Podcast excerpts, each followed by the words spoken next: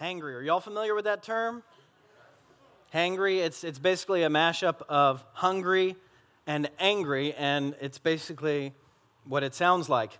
And it was two years ago now that it became an official word in the Oxford English Dictionary. Now, how many of you here have been hangry in your life? How many of you? Let's be honest. Okay, so most of you. I mean, this is a pretty common phenomenon because what happens is when we haven't eaten for a while, our blood sugar drops and then our body starts producing hormones like cortisol and adrenaline, and all of it begins to kick in and, and, make us act a little bit differently than we normally would. And now, some of you, maybe you don't know me, maybe you just see me up here every week, and you think that's the pastor. He's very holy, he's very set apart, he is so patient and kind. Um, and maybe you think I don't ever get hangry, but about a month ago, I would have proven you wrong because about a month ago now, Emily and I were waiting on pins and needles for our son to be born. And he, he was late, and like every day, we're like, today's the day. No, it's not. Today's the day. No, it's not. And the, the stress level, it was just high in the house because we just didn't know when we were going to have to rush to the hospital. And so one evening, it had been a long day, and I was hungry, and it was about 11 o'clock p.m., and I said, you know what? I need a milkshake.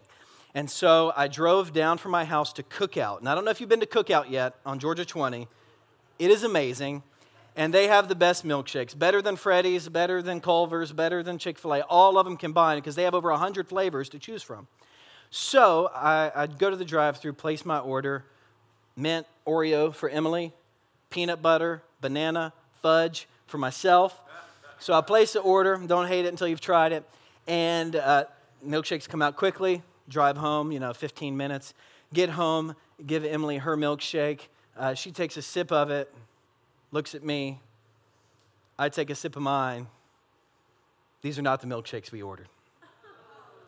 The milkshake I had, it was like a vanilla with chocolate chips in it. I'm like, who gets a basic milkshake like that when you have 100 flavors to choose from? So I, I, I was starting to get angry. I mean, I was already kind of, you know, anxious now I'm hungry. Now the hanger is kicking in, and hers was wrong too. And it was now like 11:45 at night. I wasn't going to go all the way back down and get it fixed, but I really wanted a milkshake. So I was like, you know what? I'm going to call and I'm going to talk to them. And Emily gave me the look she gives me sometimes of, hey, remember you're a Christian and you're a pastor. and uh, I was like, well, they don't know that. And so I look on the receipt. There's no phone number on the receipt. And I was like, wow, yeah. They probably wouldn't put the phone number on there because they don't want people calling. But I looked online, they have one corporate phone number. So I call, nobody answers. Leave a voicemail. And I leave, I, I leave a voicemail. I didn't say Reverend Jonathan Anderson. I was like, this is Jonathan Anderson. Here's my phone number. I need somebody to respond as soon as possible to what happened at this restaurant. Hang up, trying to cool down. And to my surprise, actually, 15 minutes later, uh, uh, somebody calls me back from the corporate office and uh, they apologize and she was very patient and uh, she said hey what's your address? I'm going to mail you free coupons for milkshakes. And so i began to come down a little bit. I went and i got an eggo waffle put some peanut butter on it. My hunger went down a little bit and now that i'm, I'm well fed and rested um, i love cookout again. You should go there after church. Support them. But as the commercial said sometimes hunger can get the best of us, and we're not ourselves when we're hungry. And now you might think this is a modern phenomena or this is like something we just made up, like a lot of stuff we do these days. But actually, when you go back into the Bible, you'll find at different times hangry people. And at the passage we're going to look at today in Mark's gospel, we're, we're going to find a time when the disciples, I think, are a little bit hangry they're a little bit frustrated with things going on and, and, and they're just they're just not quite acting like maybe themselves or like we would normally think they would. And maybe you haven't read the bible a lot. Maybe you're new to the faith. Maybe you think that the disciples were these holy people who are perfect. Now we lift them up and we, we call them saints and all this. And maybe you think they were just amazing people, but actually, when you read the Bible, you'll find out that the disciples were actually people just like you and me. And one of the things I love about the Bible is actually when you open up the Bible in the Old and New Testament, the biblical writers, they don't sugarcoat these people and their actions. I mean, there are people doing wise things and foolish things, and they're all recorded here. there are people who are humble and people who are hateful, and they're in here. There are people who are patient and people who are prideful. And, and one of the things we see with the disciples is that even though they've spent so much time with Jesus and they're learning to be more like him, they still mess up. They still have room to grow. They're still trying to figure everything out. And, and I don't know about for you, but for me, that gives me hope. It gives me hope that maybe I can change too. Maybe I can grow as well. And that even though you and I, we're not perfect in love yet, we can go on this journey like the disciples and we can make mistakes along the way and trust that Jesus will transform us. And so the passage we're going to be looking at this morning is actually from Mark chapter 6. Mark chapter 6, if you have your Bibles, uh, we're going to begin in verse 30. And while you're opening them up on your app or Bible or whatever, um, thought this was funny this week. Somebody came up to me and they said, I like, I like what you're doing on Sunday morning. And I was like, Okay, what is that? Um, and he said, I like the way you're tricking people. And I said, I don't, I don't, like, how are we tricking people? It's not intentional. And he said, I like the way you're tricking people into reading the Bible as we go through Mark, and you have those little booklets available for people to read in the reading guides. And I was like, we're not, I was like, I'm not trying to trick people into reading the Bible. I want you to read the Bible. So uh, if you're confused, we're, we're going through the book of Mark. We have guides. We want you to read it with us. Um, and that's because I believe that reading the Bible every day is a great spiritual discipline. It is a place that God meets us, God gives us life. It's, it's through Him meeting us here that, that we get abundant life here and now, and we learn the way to eternal life in the future, and we are able to be transformed and to become more and more like Christ. Um, so, if you missed it, that, that's the goal of this series. And uh, we have reading guides because we're reading through Mark every day together. And there's some in the back corner over here, some in the lobby. We'd love for you to jump in with us. And each week I'm preaching on a passage that's coming up. And so this week you'll be reading this passage from Mark chapter 6. And so as we open up God's word together, would you bow with me for a word of prayer? Heavenly Father, we, we thank you for the gift of your word. And I pray that as we open it up and discuss it together, reflect on it together. Lord, may the words of my mouth, the meditations of all of our hearts be acceptable to you. For we recognize that you are our rock, you are our redeemer, you are the good shepherd, you are the one who has compassion on us, even when we're slow to get it and even when we're slow to understand. And we ask all of this in Christ's name. Amen. Amen. So, a little context as we get to verse 30. Earlier in this chapter, Jesus has sent out the disciples two by two in pairs to go and to do ministry in the region. And he said, Hey, when you go, don't take food, don't take money, don't take anything with you. I want you to go and live off the hospitality of others. And so they went out, and Jesus was basically sending them as an extension of his ministry. And so they go and they're teaching people, and they actually begin doing miracles all over the region.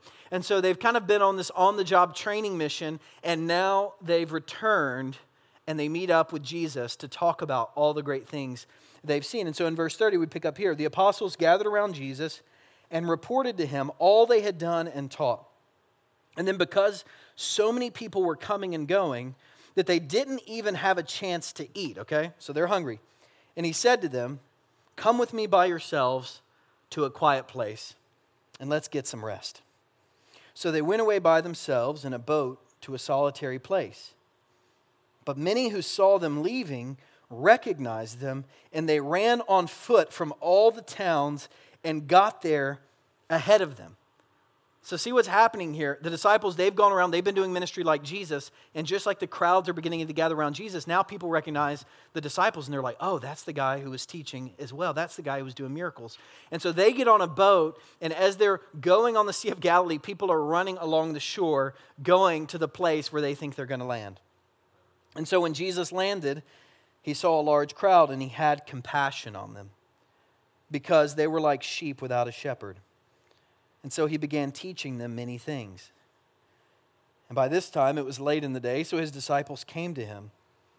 This is a remote place, they said, and it's already very late.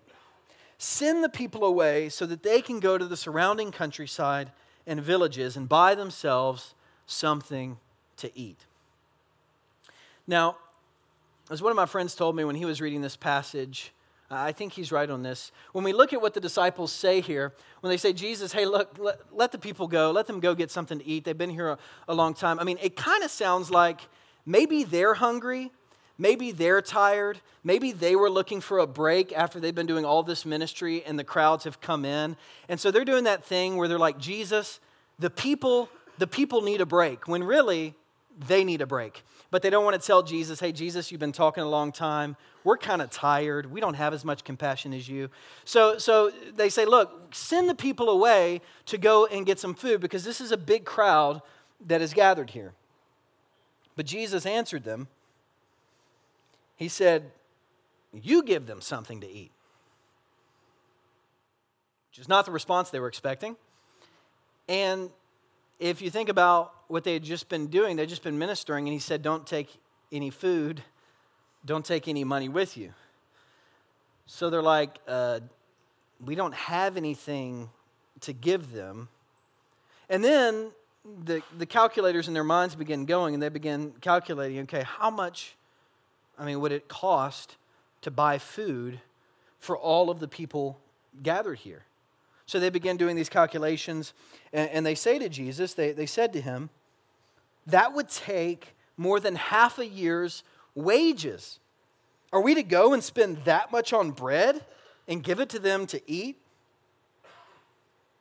Well, how many loaves do you have? Jesus asked. Go and see. So they go out into the crowd, and when they find out, they say to Jesus, Five five loaves and two fish. And then Jesus directed them to have all the people sit down in groups on the green grass. And so they sat down in groups of hundreds and fifties. And taking the five loaves and the two fish and looking up to heaven, he gave thanks and broke the loaves. Then he gave them to his disciples to distribute to the people. And he also divided the two fish among the people. And they all ate and were satisfied. And the disciples picked up 12 basketfuls of broken pieces of bread and fish, and the number of the men who had eaten was 5,000.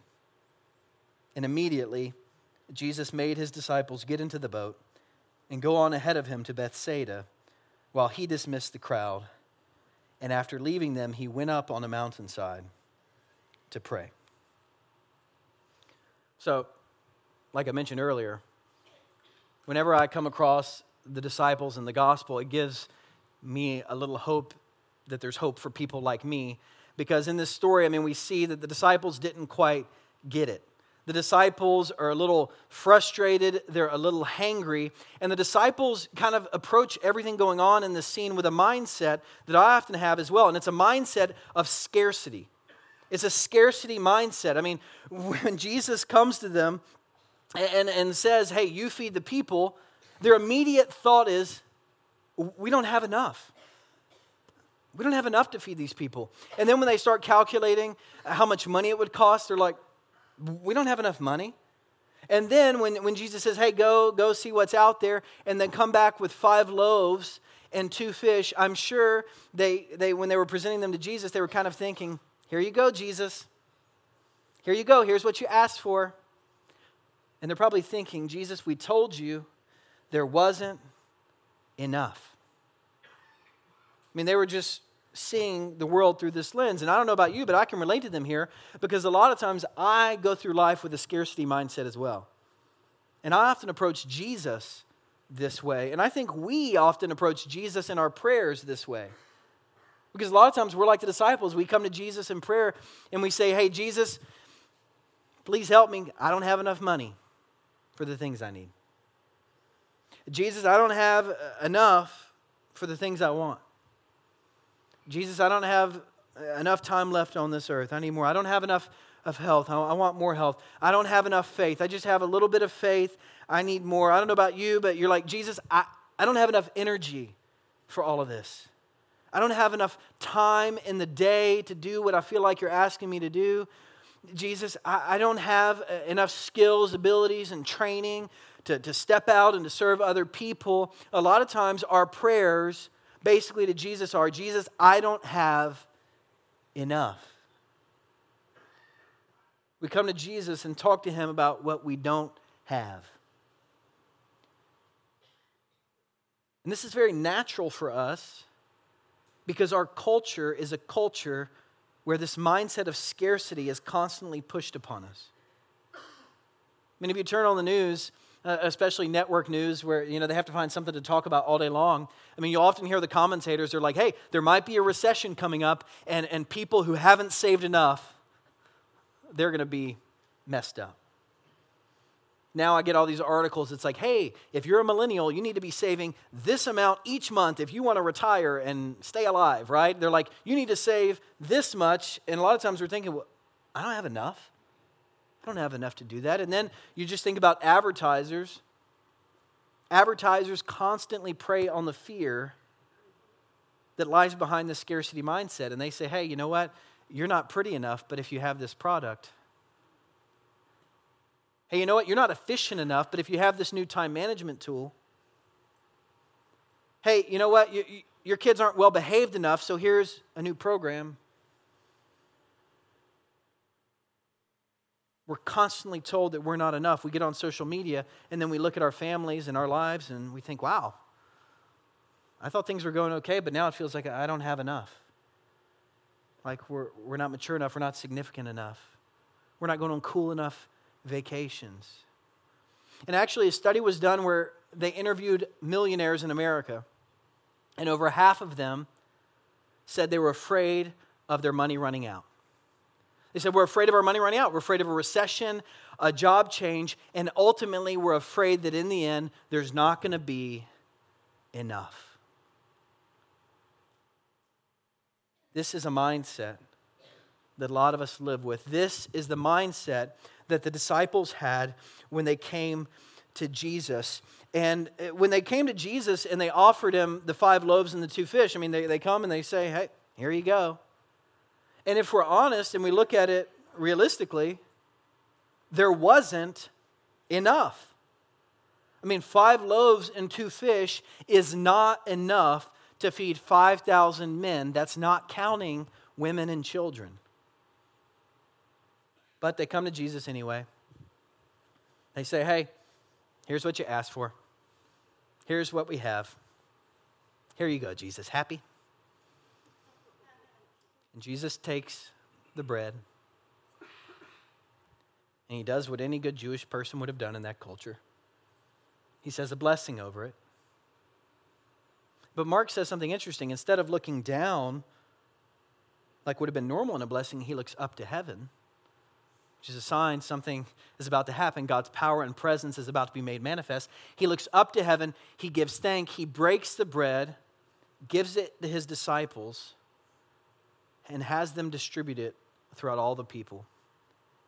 And as they go throughout the crowds, these people gathered in 50s and in hundreds, what they discover is that there is enough. And not only is there enough, there's more than enough, there's an abundance. I mean, as they go around passing out this five loaves and two fish to all of these people, to thousands of people, it says that they ate until they were satisfied, which in their culture would have been rare in a culture that was filled with famine. All these people, they ate as much as they wanted till they're satisfied, they're happy, they're laughing, they're enjoying this beautiful green grass. And the disciples go with their baskets, they collect leftovers, and they have 12 basketfuls in the end. They discover that there is more than enough. And I mean, I don't know about you, but this is one of the most beautiful stories in the Bible when I, when I come to it. And actually, this is the only miracle that is in Matthew, Mark, Luke, and John, besides the miracle of the resurrection. This is the only miracle. And this week, as I was studying it, I mean, I couldn't help but wonder when did the miracle happen? When did the miracle happen? Did it happen when Jesus said the blessing over it? Is that when it multiplied? Did it happen when it went from his hands to the disciples' hands? Did it happen when the disciples were passing it out to the crowds? Is that when the bread and the fish multiplied? Did it happen when the people were passing it around with each other? Actually, when you read the, the different accounts, it's not exactly clear of when the miracle happened. But one thing is clear when the disciples stopped focusing on what they didn't have and instead handed over what they did have, Jesus was able to make it more than enough. When they gave Jesus, when they took what was in their hands and they placed it in his hands, the, these small things, Jesus took them and did something big in the kingdom of God with them. He did more than they could even ask for, more than they could even imagine. He fed 5,000 men plus women and children. And, what I want you to see here is this is God's nature. God loves using things that the world deems small and insignificant and weak and, and meaningless and worthless. He loves using small things for great things in his kingdom. I mean, think about in the Old Testament, David versus Goliath. You know that story? David was small compared to Goliath. All he had was five smooth stones, and he was able to defeat him. Think about the nation of Israel. Compared to other nations during that time, they didn't have a lot of weapons, they didn't have a lot of war powers, they didn't have even a lot of people. But God used them to bring about the salvation of the world. Think about Mary, the mother of our Savior Jesus. She was young, poor, unwed. Nobody ever heard of her.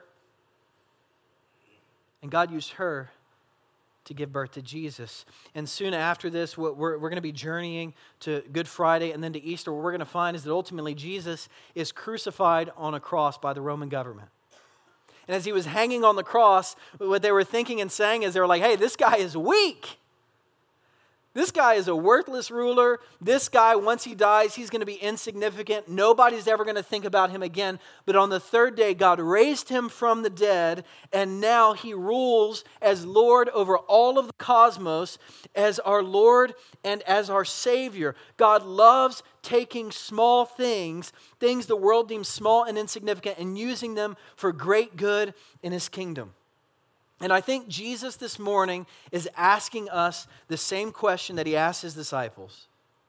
I think the question that Jesus has for you and for me this morning is how much bread do you have? How much bread do you have? I think Jesus this morning, he's saying to us, hey, I know you don't feel like you have a lot of time. I know you don't feel like you have a lot of energy. I know you don't feel like you have a lot of patience. I know you don't feel like you have a lot of faith. I know you feel like you don't have any abilities worth anything. But what do you have? What do you have? And he's asking us that question because when we hand over what we have to Jesus, he is able to make it more than enough. He is able to do more than we could ask or even imagine. And what I'm talking about here, in the words of one of my friend Matt Leroy, that, what I'm talking about here, it's not the prosperity gospel. This isn't the belief that if you sow a dollar into the offering plate just a minute ago, that you're going to get a check for $1,000 in your mailbox later this week. That's not what I'm talking about here. I'm not talking about the prosperity gospel. I'm talking about the participation gospel. I'm talking about the fact that God chooses to use people like you and like me, people who view ourselves as insignificant. He chooses to work with us and through us and through the things that we hand over to Him. But for that to happen, these things that we have, they have to first move from our hands to His hands. And this is actually what happened with with Mother Teresa, somebody many of you are familiar with. When she was beginning her ministry in Calcutta, she went to the superiors above her and she said, I have a dream for an orphanage. I have a dream in three pennies. They said, What? Three pennies ain't going to start an orphanage. Three pennies isn't going to do anything. But she looked back at them and she smiled and she said, But I have three pennies in God. And with three pennies in God, I can do anything. This is what happened with uh, a little girl at my last church named McLean Hermes. She was around 10 years old. She was starting to go blind later in life. And what she had is she had a passion to serve the homeless in Georgia. I don't even know how, how she learned about everything going on, but she had a passion to serve the homeless. She didn't have a car, she didn't have social media, she didn't have any of that kind of stuff. She didn't have much. She's 10 years old. But she had faith, and she had a father who had a Facebook account and a real estate company, and she said, Hey, will you help me? And so they put out a call. They said, Hey, we want to collect shoes for people who are in need. And, and since uh, she started when she was 10 years old. She's collected over 15,000 pairs of shoes and given them to different organizations in Atlanta to help people in need. I also have a friend in Greenville, South Carolina, a professor of mine at, at Furman, and I go stay over at his house sometimes. And he doesn't have a lot of extra time to serve people. I mean, he, he's very busy doing lots of different things, political things and other stuff. But what he does have is a house and at one point in their marriage, he and his wife said, Hey, we have this house and we want to dedicate it to God and we want our house to be a place of hospitality. And so every time I go over there and we're eating breakfast together, like some random person comes up from his basement. And I'm like, what's the story with those people? And sometimes it's a single mom and her children, and they just need a transitional place to stay, and so he lets them stay there. Other times it's somebody who's just had a rough patch in life and they need help getting up off their feet, he lets them stay there. Sometimes it's just college students, they can't afford their own apartment yet, they're looking for a job, and he lets them stay there. He, he has a basement, and God has made it into something beautiful. You heard Donna's announcement earlier about the blessing bags. I mean, when you look when you look in your bulletin at the little handout, it's easy to look at that list and think, what is this? Like travel size shampoos, Chef Boyardee. How is that going to help the racism in our community? How is that going to help human trafficking?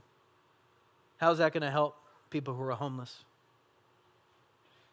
It's easy to look at, at, these things and think, you know what, these are small and insignificant, but as we collect them, as we do outreach as a church, a lot of times the things we're going to be doing, they're going to, they're going to seem small. They might even seem insignificant when we look at, at just all of the injustice and the brokenness in the world. But what we're doing as a church is we're trusting that when we hand these small things over to God, that He is going to make them more than enough. We're going to trust that as we offer ourselves and what we have, that He can do immeasurably more than we ask or imagine. And so this morning, uh, we're going to share in Holy Communion together. We're going to break bread as they did on that day. And I want to invite the band to come on up. They're going to play while we're preparing and, and while we're sharing in it and as the kids come in. And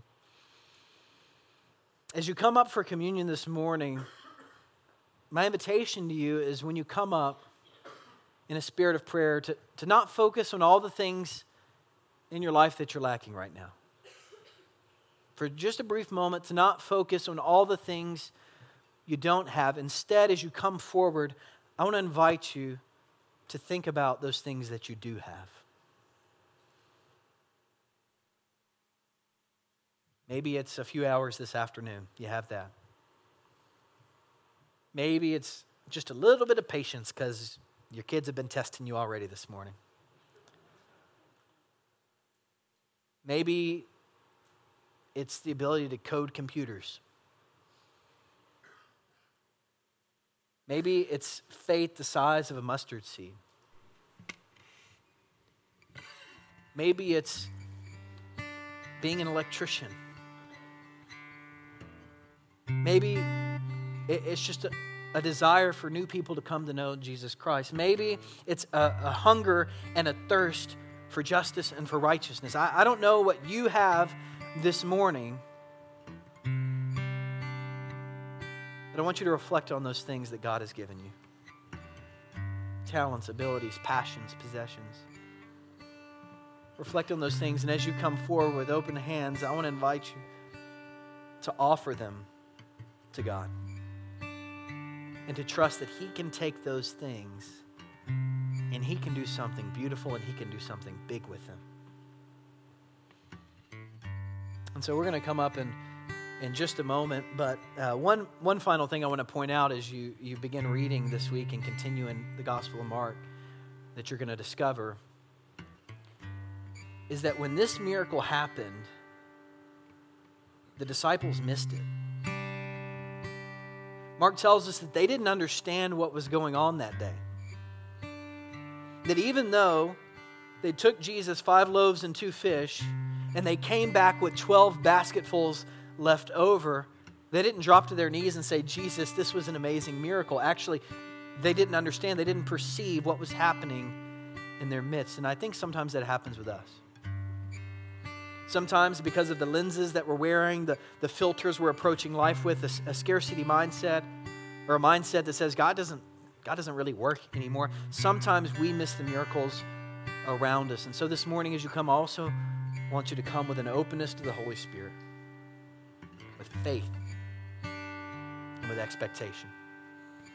And so as we prepare for Holy Communion together, would you stand and sing with us as the children come in and join us?